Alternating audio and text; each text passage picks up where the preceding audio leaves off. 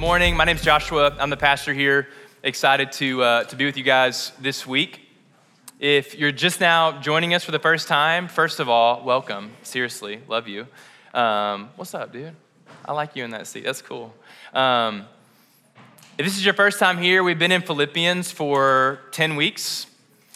Philippians is a letter from a guy named Paul whose life was changed tremendously by Jesus he went to a, a town called Philippi, planted this church.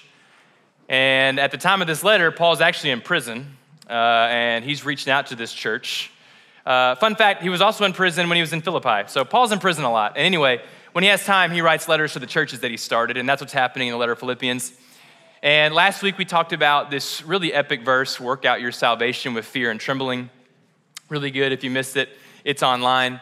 Um, every week, we ask someone in the church to read, because when you read the letter of Philippians, you just feel this like spirit in Paul that's like wanting the church to be unified, for it to be our church and not my church.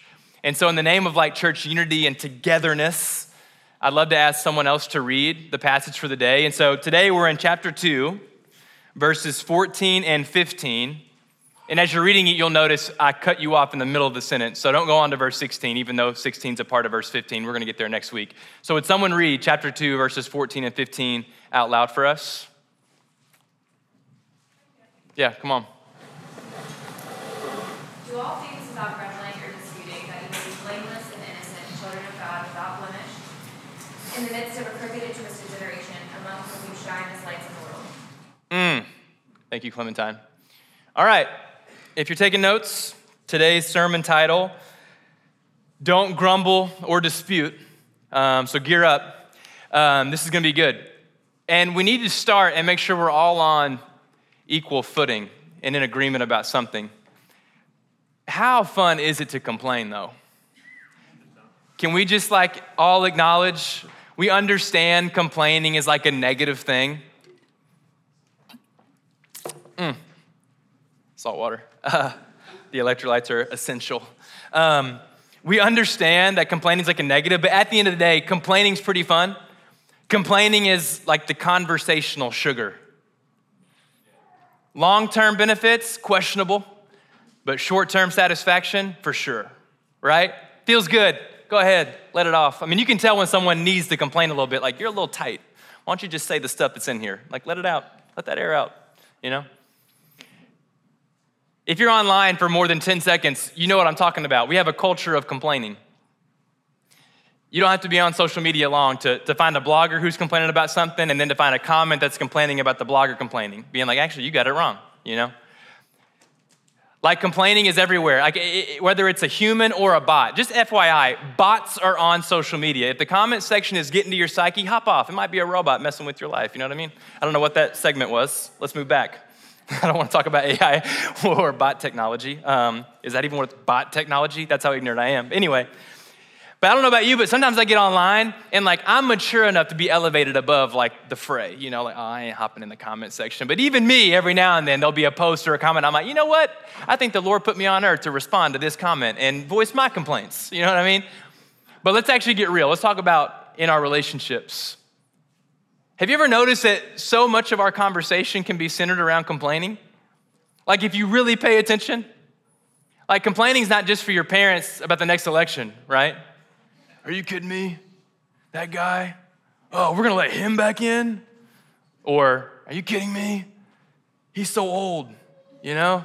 Either way, you know who I'm talking about on both sides of those. you know what I mean? It's like, that's like what my parents complain about, but like, real talk for us, it can be big or small. Maybe we're complaining about the next president, or maybe I'm complaining about 8th Avenue South and the road work that was desperately needed, but the Lord heard my cry. I came back from paternity leave and the road was paved. I was like, oh my Lord. A daughter and a paved 8th Avenue South? I'm just cruising, it's just so smooth.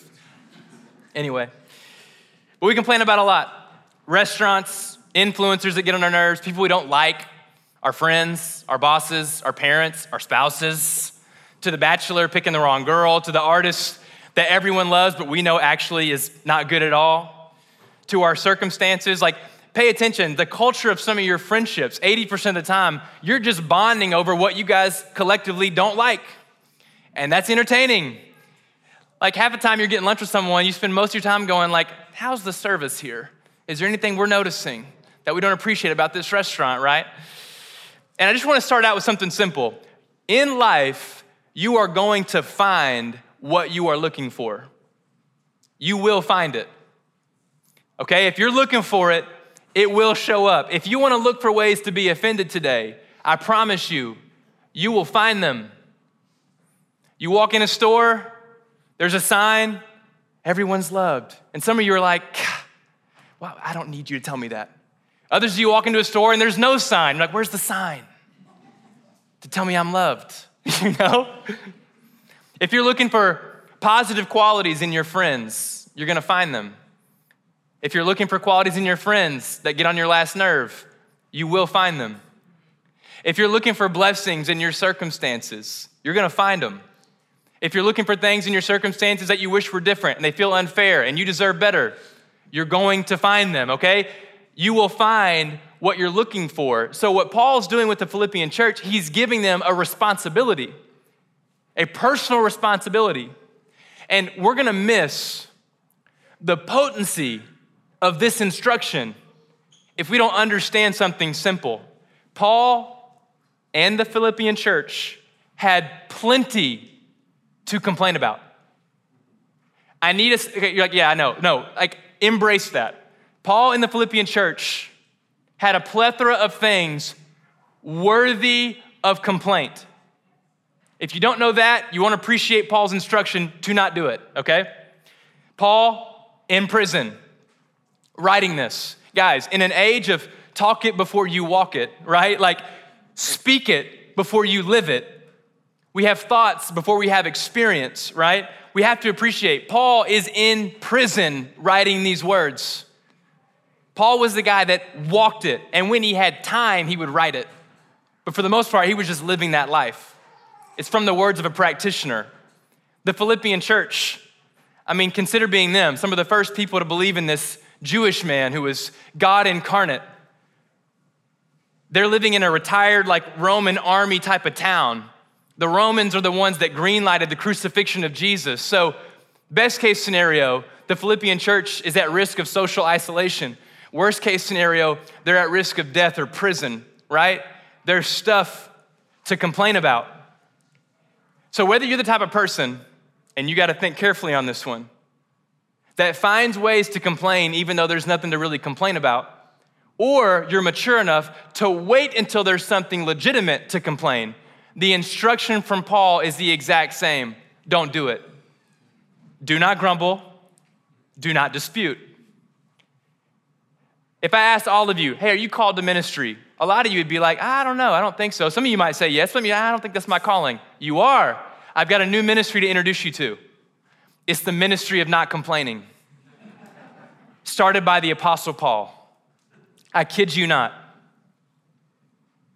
It's important to note that we're on the heels of chapter two every tongue will confess, every knee will bow, like Jesus Christ is Lord. Real epic hymn, day of Christ stuff. Last week, the words we left with were work out your salvation with fear and trembling. So take note, Paul's saying, some epic stuff. And on the heels of this epic stuff, his next word, like you're ready for him to like talk about dying for your faith. You're like, oh man, what's coming next? Come on, Paul, we got momentum, salvation, fear, and trembling. Like, we gotta be martyrs. He goes, don't do anything with grumbling. Don't grumble. It's like, why is that coming next? That you had me. I was ready to take a bullet for the Lord, you know? He's like, no, just don't grumble. Let's break down grumbling and disputing real quick. So to grumble means to complain, to whisper, to express secret discontent. Secret discontent. So, this is for the people that you call your safe space. You've given yourself full permission to be completely unfiltered without any discernment of the Holy Spirit. This is with your work friends, your church family, your BFFs, or even in your marriage the spaces where grumbling is going to come the easiest as long as you preface it right. You know what I mean? This is the power of with all due respect and then being very disrespectful. like, hey, I don't don't take this the wrong way, but that person is the worst. And I, I don't take it the wrong way, you know. grumbling. Disputing, it means doubt, argument, skeptical. This is that spirit of skepticism and cynicism. It's that spirit that often talks before you reflect first, speaks before you think. It's that evil superpower that knows how to see the splinter in someone else's eye before you see the plank in your own. This is that my main concern is being right rather than righteous mentality. Proverbs 12:1 says, Whoever hates correction is stupid. How's that for identity from Scripture? If you carry this argumentative spirit that hates being wrong and totally misses the point of being righteous, Scripture says you're being kind of stupid. Sometimes we need simplicity. We don't need someone to give like a 30 minute TED talk on it. Paul's just gonna make it simple for you. Hey, here's a simple thought don't do these things. Seriously, just stop doing them. Stop grumbling in your marriages, in your friendships, in your parenting, at your job, online. Do not complain or whisper secret discontent that only one person gets to know about. Don't even do that one. Don't dispute, don't argue or carry a spirit of skepticism. And we might be going here, why? This is like a common currency in our language. Everyone does it. It's so commonplace, it's not even a big deal. Everyone does it. What's the big deal? And I think Paul's going, it's precisely the fact that it's so pervasive around you, it makes your decision to not do it so potent. That's the power. It's so commonplace when you don't do it, there's a ministry that happens as a result. He says that you might be blameless children of God. It reminds me when Jesus says, Hey, they're gonna know who I am by the way you love each other. And you're like, How does that work? Like, the way that the church loves each other reveals the goodness of God. It's similar to that, right? They're gonna know that you're a child of God by how you speak and specifically how you choose not to speak. I was with a friend of mine who started a nonprofit and he's going to these different events and kind of networking, trying to fundraise and he met this comedian who's somewhat prominent and vulgar. And I don't know if she's funny or not, I don't even know what her name is, but he was talking with her and she started telling a story and used vulgar language and then immediately apologized to him and said, Sorry, I know you're like a Christian. And he had never said he was a Christian, that never happened. But simply by the way he spoke and did not speak, she just gathered that's gotta be one of them, right? Like that's an example. Like when you just speak differently, what you choose to omit in your rhetoric can testify something's different in them. There's a contrast there. Paul says, in the midst of a crooked and twisted generation, crooked means corrupted, twisted means turned from the truth, among whom you shine as lights in the world. He goes, You're surrounded by people who have been turned from the truth and when you choose to walk through this life, not grumbling or disputing, not complaining, you are a light in the darkness that will reveal the path to the feet of Jesus. You can reroute someone's spiritual trajectory with how you speak and respond to life. Some of us are like, man, I don't know how to evangelize. How do I share my faith? Let's start here. Just don't grumble. Don't let them hear you being a disputing spirit. Is that how you say that? I don't even know disputing. Is that the proper use of that word? Start there. Christians must live a life of contrast, juxtaposed to culture. Does everyone know that? Christians should be different, speak different, act different. This is a good place to start. And so, for the next few minutes, I want to break down how this works in my own life, and I hope it helps you out. I want to get kind of practical here. So I want to talk about two different things the inner dialogue, what's going on in your heart and mind, that has a ton to do with this conversation, and then move us to outer dialogue, which I think comes second. I think if you fix the first one, the second one sort of takes care of itself, but we'll give some attention to it. So let's talk about inner dialogue. Last year, I learned a really big lesson. My inner thoughts were just running a little wild. I didn't realize that my thought process was untamed and didn't often yield to Holy Spirit. Someone called me and said, Hey, I heard you said some stuff about me. Is it true? Well, what did you hear? They explained. I, in truth, did not remember saying that about them, But when they told me what I said, I said, that sounds a lot like me though. you know, so I was like, I was caught in this weird, like, I don't remember saying that, but I've definitely talked about people like that. So maybe they just got confused on who I was talking about, but I've run my mouth like that before for sure. And so we let that phone call, both of us, pretty confused. But what I did feel was this warning from the Lord. Because my first instinct was I hung up that phone and I was like a little kid that got caught in something. I was like, I have got to watch my tongue. I'm gonna get myself in trouble. like, because I'm like an eight on the Enneagram Challenger. I like a little soapbox to stand on. And every so often I wanna stand up and be like, you know what? You stink. And here's why, you know, and it's usually wrong, but I just I, I just like making my opinion known. You know what I mean? I, I think it's cool to like stand up and yell stuff. Look at me, you know? and uh, but when I sat in God's presence, I, we're about to get into some like personal inner closet, what I sense the Holy Spirit saying stuff. But I sense that God was like, Joshua, this is not your tongue's fault. This is your heart's fault. Don't focus on blocking the thoughts. Like, don't build a, a great wall that lets your heart fester in negativity and cynicism, but, but stops it from coming out of your mouth. Like, that's not what I'm trying to teach you. You often let your anger and your frustration go completely unchecked. You rarely sit in my presence and go, Holy Spirit, give me your perspective. You don't ask me for biblical wisdom. You don't ask me for my thoughts. You never even consider that I might have a ton of love and understanding and compassion toward that person of which you're thinking so negatively. You might even be forgetting that it's potential that you're the one that's in sin in this moment. And I'm actually waiting to rebuke you if you'd only ask. And I'll teach you and I'll restore you. And God taught me He was not inviting me to start by disciplining my tongue, but my heart and how I think. The thoughts that I allow to run freely. This is a great way to think about it. What thoughts are allowed to run freely in your mind, going completely unchecked?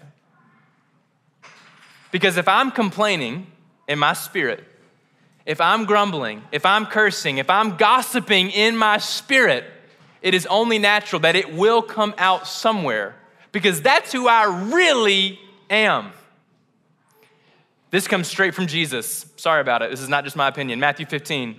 What comes out of the mouth proceeds from the heart. And this defiles a person. For out of the heart comes evil thoughts, exact same word for disputing. Murder, adultery, sexual immorality, theft, false witness, slander. These are what defile a person. But to eat with unwashed hands does not defile anyone. This is a warning. Beware of your complaining. Beware of your cynicism, your argumentative spirit that rests within you. I'm used to thinking through all these words as how I talk, but what's going on inside of you? How you think about people and circumstances before you even acted or said anything is of the utmost importance. It's, it's important that we remember Jesus wasn't frustrated at the Pharisees. Everyone know the Pharisees are the one group of people Jesus is like turned up on. He's always mad at them. He's not mad at them for their exterior. The Pharisees obeyed the law to the T, dude. They were such better Christians than me and you. He's mad at them because their heart is far from God. They had become experts at having cold hearts and holy actions. He wanted no part of that. And so we have to make it a top priority. God, I don't just want to act like you. You guys ready? This is about to hit if you let it. I don't just want to act like you, I want to think like you. Woo! Guys, this hit me this week. Woo! And it ministered to me. How pure are the thoughts of God toward you? How many of you understand this? Jesus is not overcoming all these negative thoughts about you, and then out of his mouth comes, Hey, for God so loved the world. You annoying piece of like. No! Purity in the heart of Jesus toward you. Do you know that Jesus is not doing mental gymnastics to say, I love you and to mean it fully? In Mark chapter 10, a guy comes before Jesus and goes, I really want eternal life. They start having this dialogue. In the middle of the dialogue, this is the cutest little thing, this little nuance in scripture. It says, Before Jesus spoke, Jesus looked at him and loved him. Before Jesus started talking to him, inside his heart and mind was just, I love, I love this guy. I love what's going on here. So let's get practical. How do we, oh wait, I want to say this. Ah, I skipped the point. It's too rough to go back. I've already messed it up enough. Let's go on. So I want to get practical. Let's think about relationships. We're going to think about relationships and circumstances on the internal dialogue side. In your relationships, I've got a practice for you. Start assuming the best in the people around you.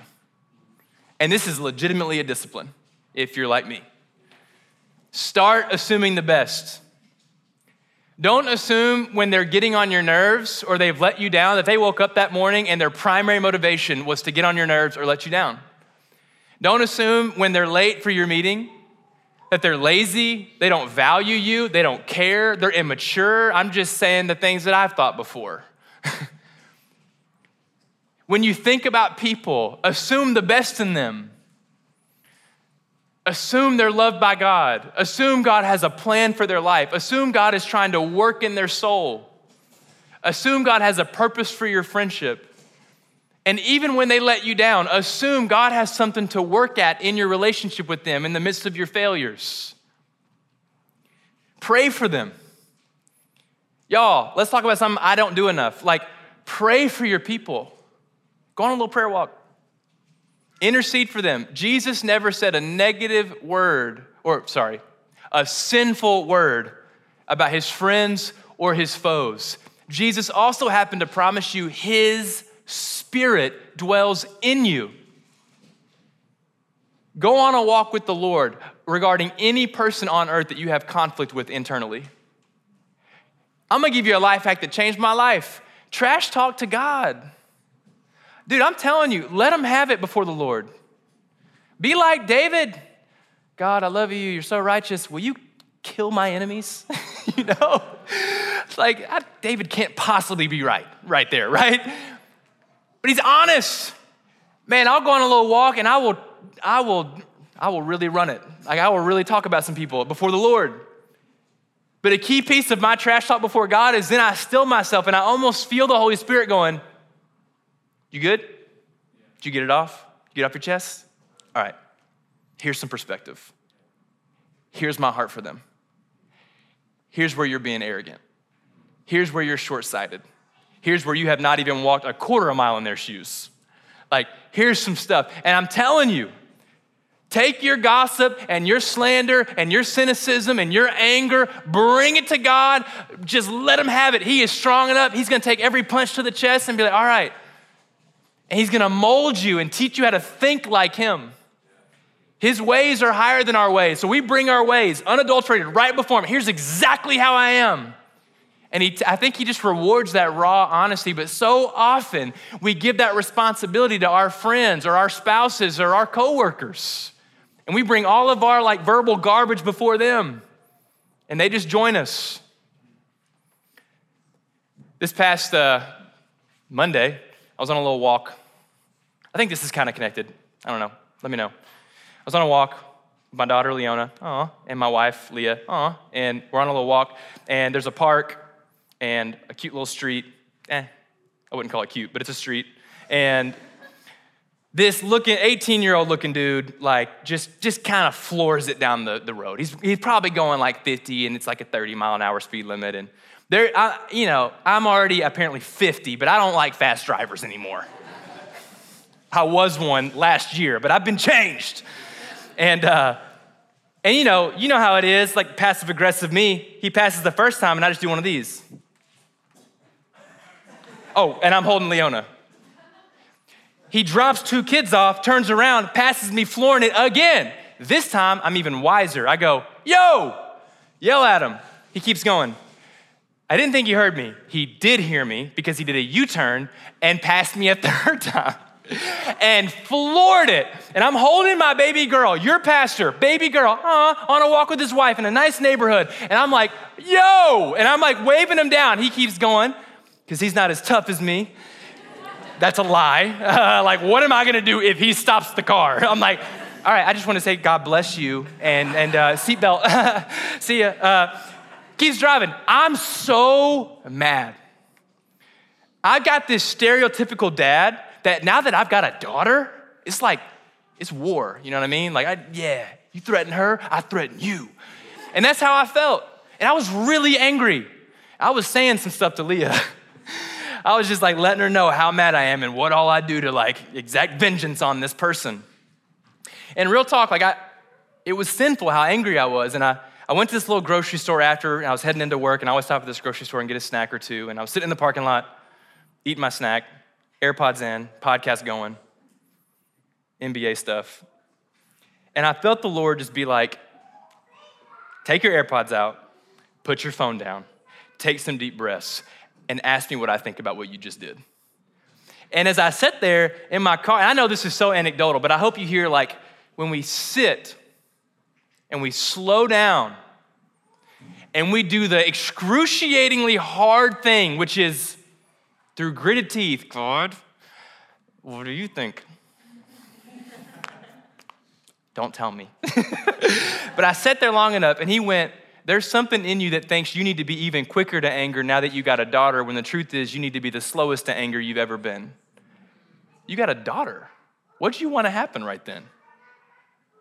Also, remember when you were 21? Remember that DUI? Remember getting arrested? Remember getting suspended right before you started your internship at Ethos Church? Remember that? That dude was younger than you. I'm like, now hold up. You don't gotta, don't get personal. Like, let's just talk, you know? but that's what happens. When we slow down, and I'm over here trying to exact vengeance. Vengeance is mine. I'll show you justice. And God's like, what, who are you? What are you doing? But these moments, that inner dialogue worked. And he was teaching me, like, this didn't start when I started yelling. It started in here when I let anger just fill my heart and it went completely unchecked before Holy Spirit. What's the character of God? If I would have sat there and, and literally he flies by, and if I would have genuinely sat before God, I promise you the outcome would have been different. Because God would have consulted me in my inner dialogue with Holy Spirit. So, anyway, there you go. In your circumstances, that was about your relationships with people. It's a little scatterbrained. But I want to touch on circumstances really quick and how we have inner dialogue around what's going on around us.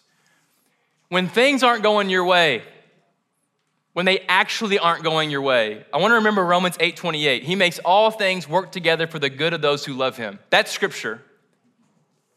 And we have to ask ourselves, are we prone to taking every circumstance through the lens of grumbling and complaining? Because if you do, you're openly disbelieving this passage. God's working out things, whether on this side of heaven or the other. Everything will work together for the good of those who love them. So, when circumstances aren't going your way, shallow or big, how prone are you to sit with God and process God, who are you calling me to be in this moment?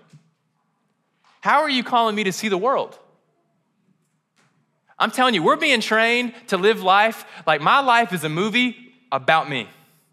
I'm the main character and I win in the end. Dude, a lot of martyrs in this book. And if the movie's about you, when circumstances don't go your way, what are you gonna do in here? this is the worst moment of my life, you know? Like, woe is me. How could this happen? I'm in a season of long suffering. It's been three days, you know? When circumstances don't go our way, how prone are we to dialogue with the Lord? God, teach me more about your character. Make me more into your image. Show me how you're growing my heart.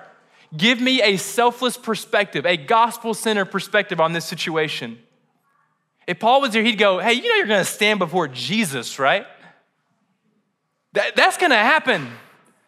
You're gonna stand before Jesus, and then you're gonna be in forever with Jesus or without Jesus. Let's get some perspective on this. So, with our circumstances, let's start cultivating a habit of dialoguing with God. God, what are you doing in this? Whether this works out the way I want it to or not, you're still good. I'll still stand before you, and all things will still work together because I love you. Okay. I told you it's a little tangenty. Are you still here? Yeah. I'm a little hot. I've been using this organic deodorant, and my armpits are sweating profusely. And I think I just did that to make you laugh. Um, all right, outer dialogue. So most of this is heart work um, that will hear, heal the outer dialogue, but I just want to very briefly touch on this. Don't underestimate your language and your speech. Like, what are you most commonly saying? What's the aroma of your speech? And trust this the devil really is in the details. The small, minor things that you come back to over and over and over again, they do add up. I promise. If you're prone to complaining, stressing, if you default to the negative towards your circumstances, big or small, this will add up. The more you speak from a complaining spirit, the more you're building an environment of grumbling and disputing. And you're training your mind over time to always look for and find what is wrong or frustrating about anything. You are training yourself to be a perfectionist, and life is never perfect. In some ways, you're your own worst enemy. This won't just impact your mind, though, it's gonna impact your reputation and the fruit of the Spirit in you, or lack thereof. People will know you and think of you by how you most often speak.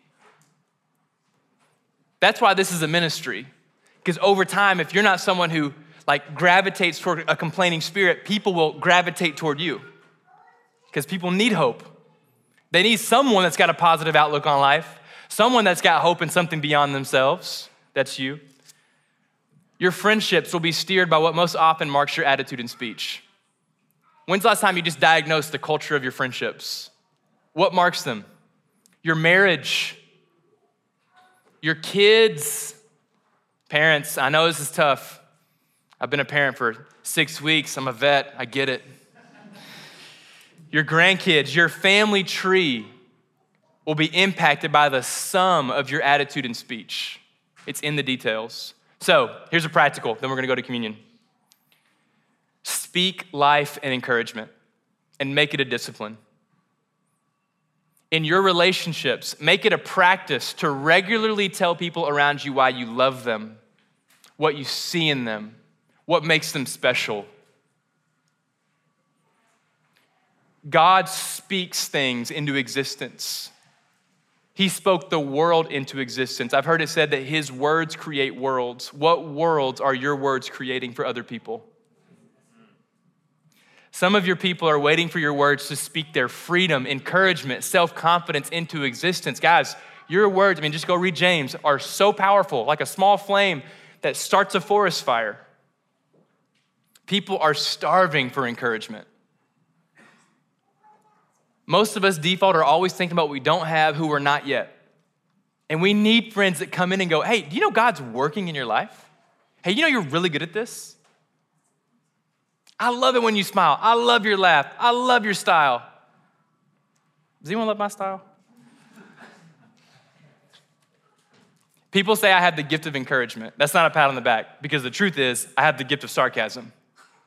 And for so much of my life, I put people off accidentally. I think my heart was somewhat pure in it. I didn't mean to be mean to people, but I've had several people in my younger years tell me, I did not think you liked me when we met. And that really hurt my heart so I'm like, oh shoot, well, I loved you, so what happened? And I remember hearing Hebrews 3:13 for the first time, and I heard it, and I was like, that's just changed my life forever. And I've said it here several times. But it's encourage each other as long as it's called today. That's what it says. So is today today? Yes? Okay. Encourage each other so that your heart may not be hardened by sin's deceitfulness. We live in a dark and deceitful world, and encouragement combats that deceitfulness. It helps people know the truth of Christ, the truth of who God is, the truth of who they are. So encourage each other from their smile to their personality to their skills to their character. And just know this your positive thoughts about someone are not a blessing until those thoughts pass through your mouth. So practice it.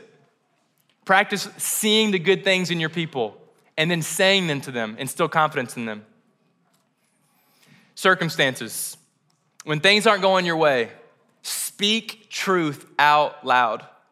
I don't know if you know this, but you can hear you. Your brain can receive what you say out loud. It's a weird thing. Kind of like speaking into existence, but the Christian version, you know? Like, oh, this is really hard, But Romans 8:28, like quote scripture. Or pray to God and tell God, here's how I'm gonna think about this circumstance. Here's how I'm tempted to think about this circumstance, but out loud, here's how I'm gonna try to think about this circumstance. Rejoice in the Lord always. In every circumstance, make it a discipline to out loud rejoice in the Lord. Not supposed to be easy. Let your mind hear you speaking the truth of God to yourself. So, all right, church, don't grumble or complain. This passage is an invitation for us to be truly and sincerely marked by the hope of Christ. The challenging part of this word is you got to believe you're going to see Jesus one day for this to really hit you. But if you believe you're going to see Christ one day, let that reality, if the Holy Spirit of the living God is in you, that all things really do work together for the good of those who love Him, then let's walk through this life not with a spirit of grumbling or disputing, but instead as a people that our words are as with salt, distinct, separate from the culture, speaking life and encouragement over our relationships and over our circumstances. So as we go to communion, I want this to be real to us. And I want to make it practical. We already did our circle up thing. Today's communion will be individual. Some of you just felt so much relief. Next slide. So I'm going to invite you. This only works if you apply it, right? And if, if God's already stirring in you, then don't read the words. Just sit with God. But if you need some help, I want to invite you to think in two lanes. One, inner dialogue. Try to tap into how do I think in my relationships, in my circumstances? What are some of my default ways of thinking?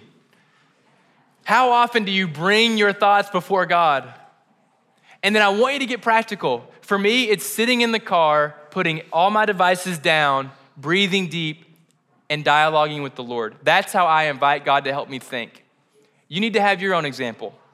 The car is often my safe space. What's yours? How can you invite God into how you think? You guys can read the outer dialogue. There you go. Um, all right, I love you guys. We're gonna play some music. We're gonna pass out some communion, talk to the Lord for a few minutes. I'll segue us back into worship in like seven minutes.